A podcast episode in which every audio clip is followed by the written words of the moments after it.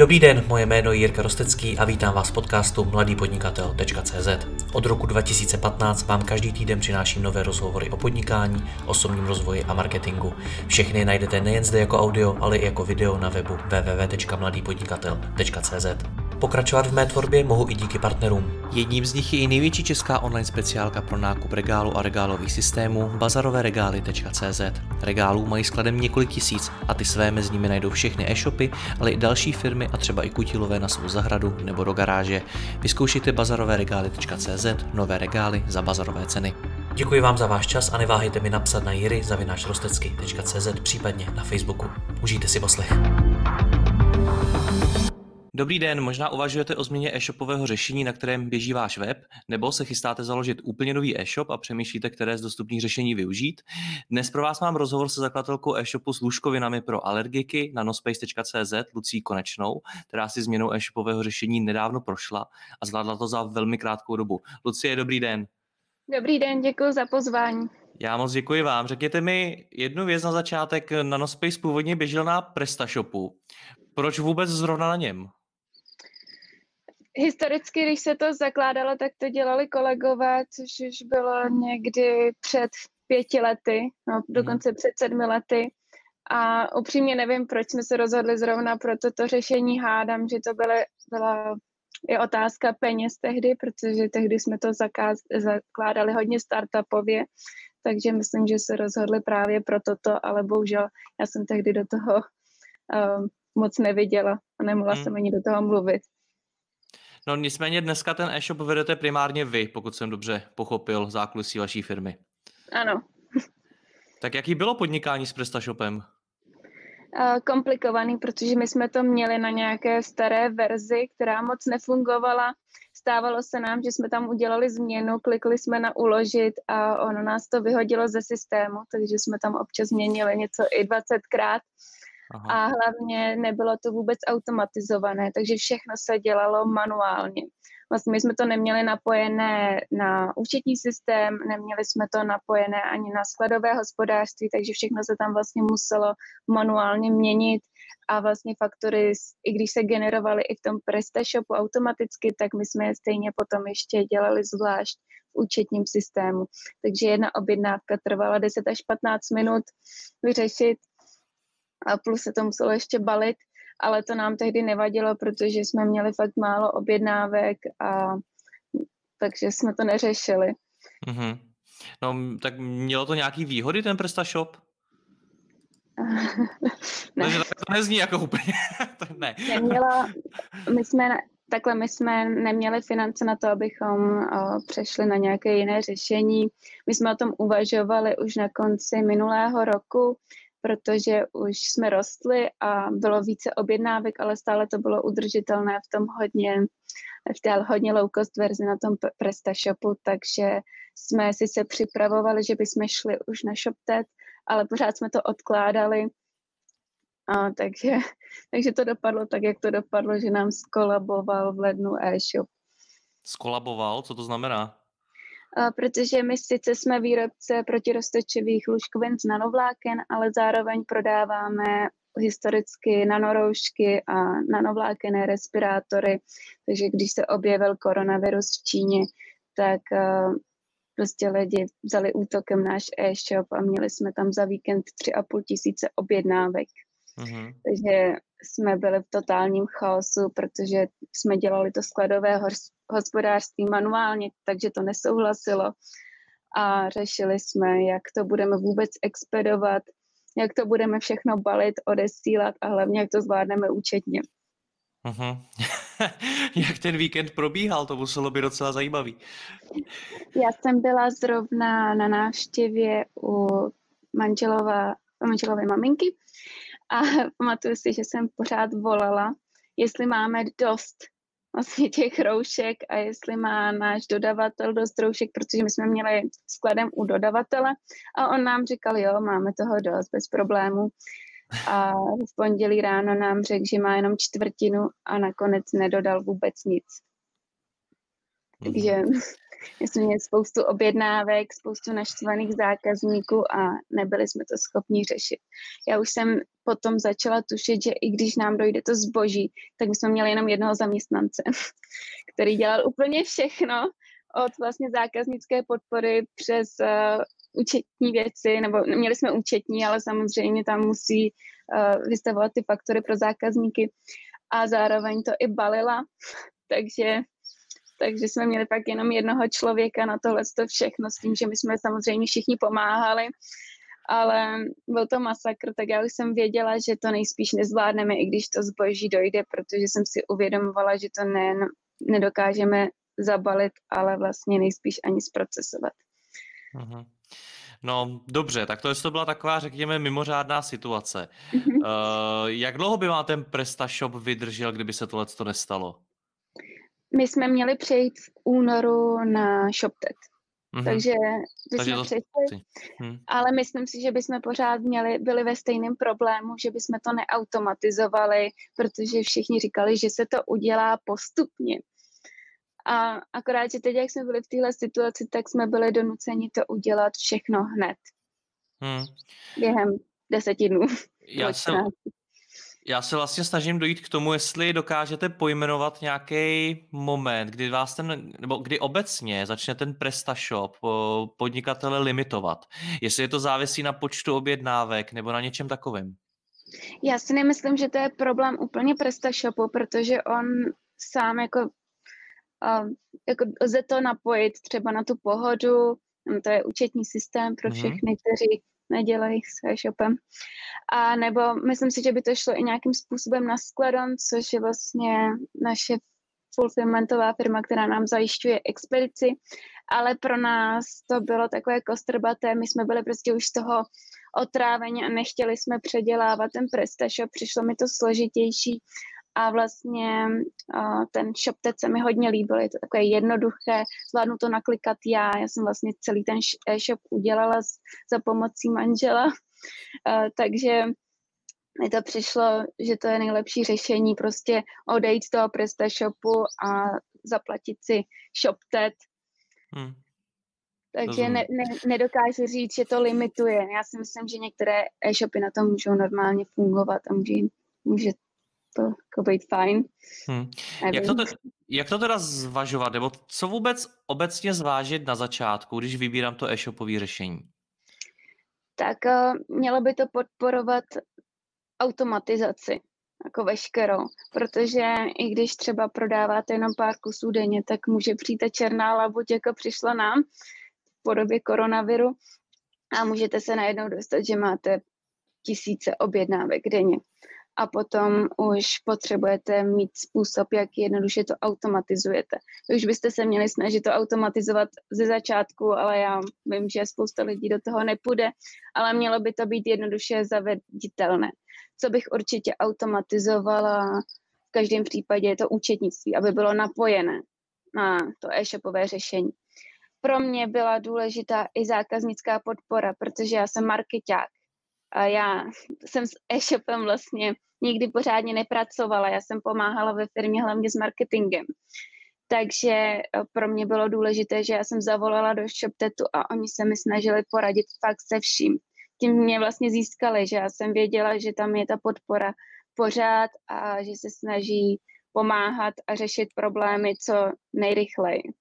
Tak jsem vlastně vybírala i všechny služby další, že jsem nejenom aby se mi líbilo to prostředí, ale abych eh, věděla, že tam je nějaká ta zákaznická podpora, která se snaží pomoct a vyřešit problém, protože bohužel tohle to není standard. Stane hmm. se vám, že někam napíšete a odpovídám, odpovívám za týden nebo i za dva. Hmm. Říkáte, že bychom na tu automatizaci měli přemýšlet už od začátku. Proč vlastně?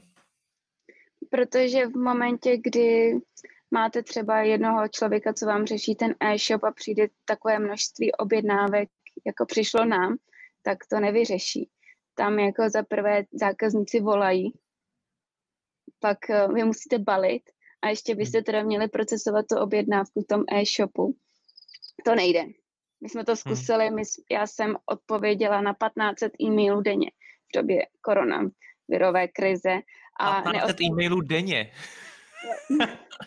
To je pěkný číslo. A neodpověděla jsem navíc jenom kvůli tomu, že mě pak Gmail vykop. Jo, já jsem na tom byla 8 hodin denně, měla jsem přednastavené odpovědi a odpovídali jsme.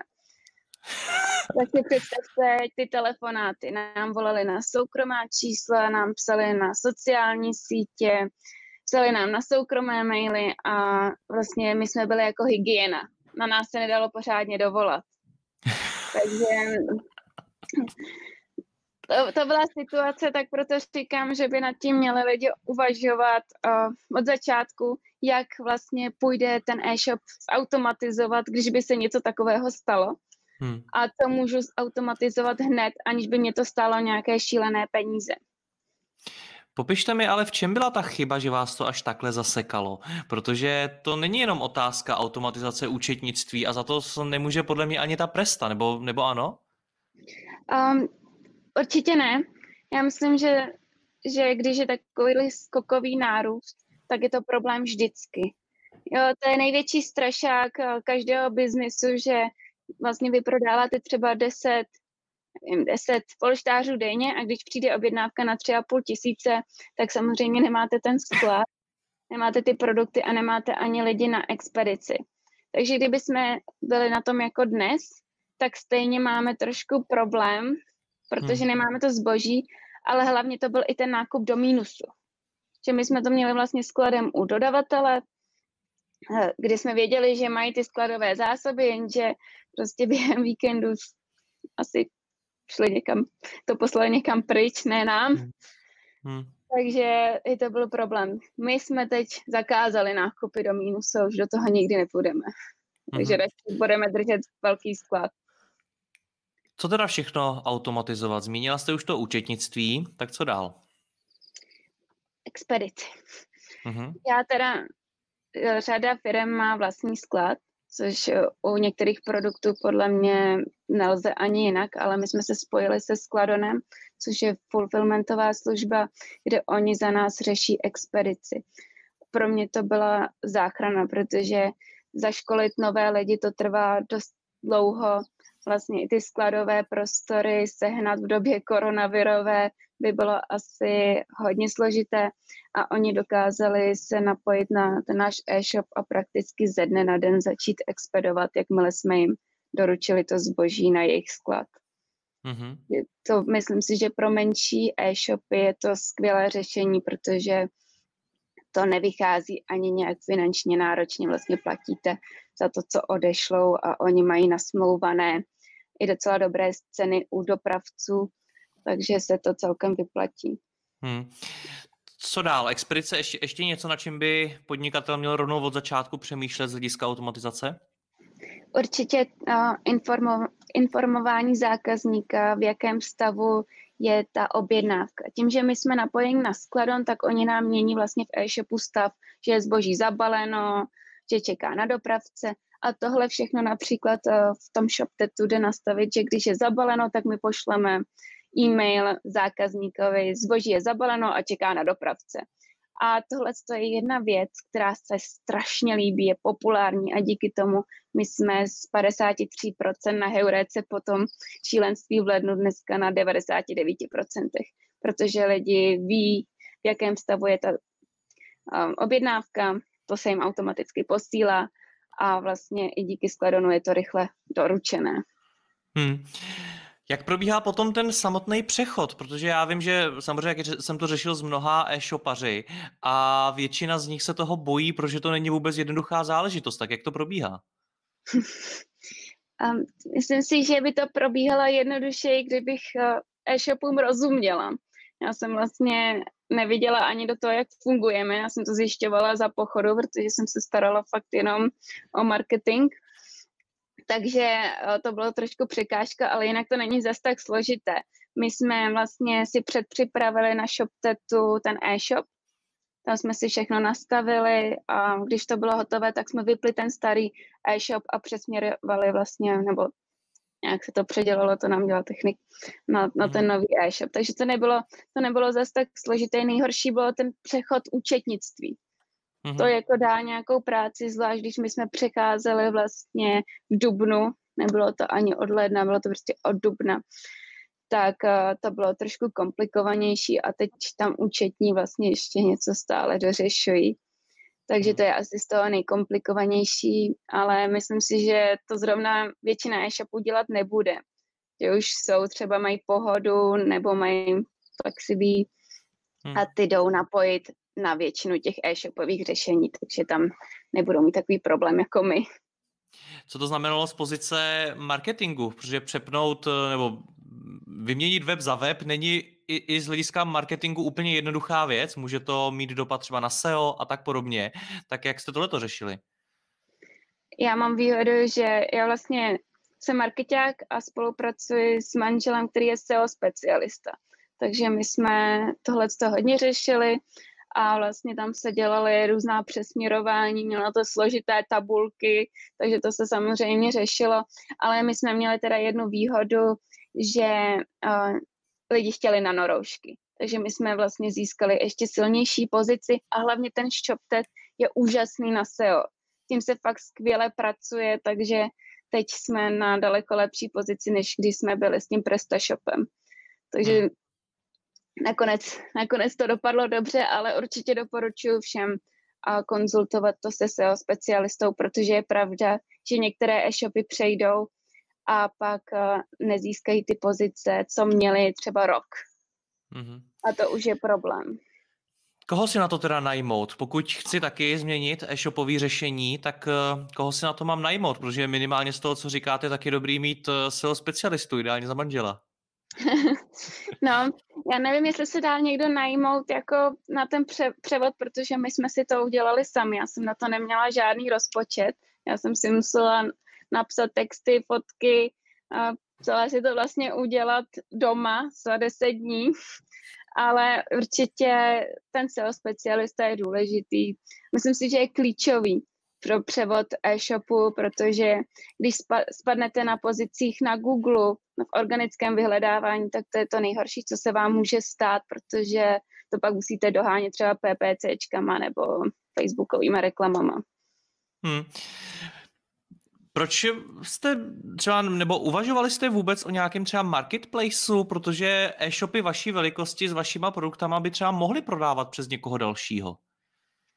Mohli, ale my jsme nějak ne, neuvažovali o tom i proto, že my vlastně jsme zakládající člen Asociace nanotechnologického průmyslu ČR a združujeme velké množství produktů právě našich členů a, má, a chceme to i v budoucnu rozšiřovat. Takže pro nás je ten e-shop vlastně celkem důležitý a hlavně máme unikátní produkty. My jsme třeba teď zvažovali spolupráci s Alzou formou dropshippingu, ale co jsme si tak proskoumali, tak by nás to mohlo spíš poškodit, než že bychom z toho mohli něco získat, protože tím, jak máme unikátní ten produkt, tak eh, jakmile bychom jim ho dali, tak oni by dokázali udělat takový SEO, že by jsme vlastně ztratili ty první pozice na vyhledávačích. Takže zatím třeba do tohohle toho nejdeme, ale v budoucnu určitě, určitě pak budeme na nějaký takový portál, jako je MOL nebo Alza, ale musíme, musíme to hodně propočítat a hlavně ve vhodné situaci. Zatím ta situace pro nás není vhodná. Co to je vhodná situace teda? Kdy, kdy nastane? Kdy nastane, až vlastně teď momentálně nanoroušky, nanorespirátory jsou um, žádané. A tak žádané, že vlastně my nepotřebujeme jít někam na Alzu a být tam konkurenci s dalšími produkty, ale v momentě, kdy opadne ten zájem, tak pak můžeme uvažovat, že bychom právě šli třeba na mall nebo někam dál. Mm-hmm. A nebo tam zkusíme dostat jiné produkty, že tam dáme jenom ty produkty, které třeba nejsou tak prodejné u nás. Jsou prodejné, ale nejsou to ty, na které vyskakujeme na prvních pozicích ve vyhledávačích. Mm-hmm. Já se přiznávám, v tom vašem oboru vůbec nevyznám, ale z toho, jak to popisujete, tak to zní tak, že nemáte moc silnou konkurenci, nebo ano? Um, my máme produkty, které jsou tak unikátní, že opravdu nemáme silnou konkurenci. Když to vezmete z hlediska té technologie. My tam hmm. máme třeba respirátor BreSafe, což je popelka, jak my říkáme. To se vůbec neprodávalo loni, výrobce už to chtěl sundat z trhu pomalu, ale pak se ukázalo, že to je nejlepší respirátor na trhu, protože za prvé nemá ventilek, je eh, z nanovlákené membrány a má v sobě stříbro a tím pádem se i dezinfikuje sám. Takže mhm. ho můžou lidi používat třeba týden až dva a vyjde to na pár korun. Ten hmm. jeden respirátor vyjde teď na 249 korun a můžete ho používat prostě týdny.